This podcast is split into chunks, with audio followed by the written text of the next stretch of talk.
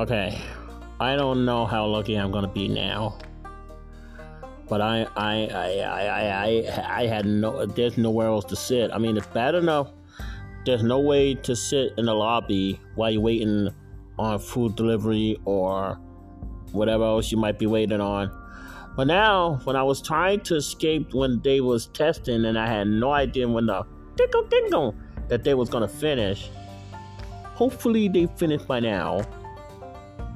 Because God sakes, the kids coming home from school and they gotta do homework, and there's no there's no chance in hell that they're gonna want to deal with that noise. You know, from the testing all day. Even though we were warned, I still got a headache. And I had to tell the landlord that I was having flashback from when I went to my friend's funeral last year. I had to tell her.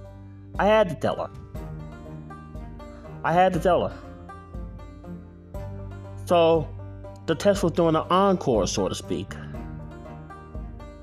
So that's why that's why I was like I was driven out of I was driven out of um I was driven out of apartment in Palace, uh, apartment in Second Palace, I should say. Yeah, I was driven out of uh, apartment in Second Palace, but there was no seat. The seat was gone, as you saw at the last marquee.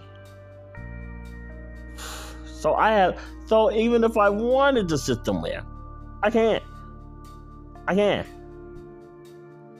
I can't. There's nowhere for me to sit. There's nothing. Even with that big grassy yard, there's no nowhere for anybody to sit. You know, like unless they have their own chair or their own table, whatever like that. You know, some when they used to have events or something like that, they uh, probably might have bring their own chairs or whatever. But I don't,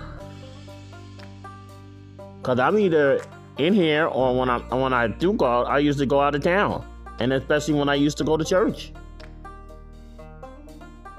Oh, my head is still ringing after that. I can't believe they did an encore. An unwanted encore, that is. Oh. Wow.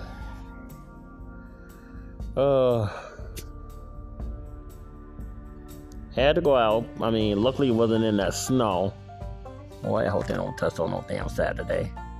And maybe it will just be an idiot. I would rather hope it's an idiot than, than they would still test on a Saturday.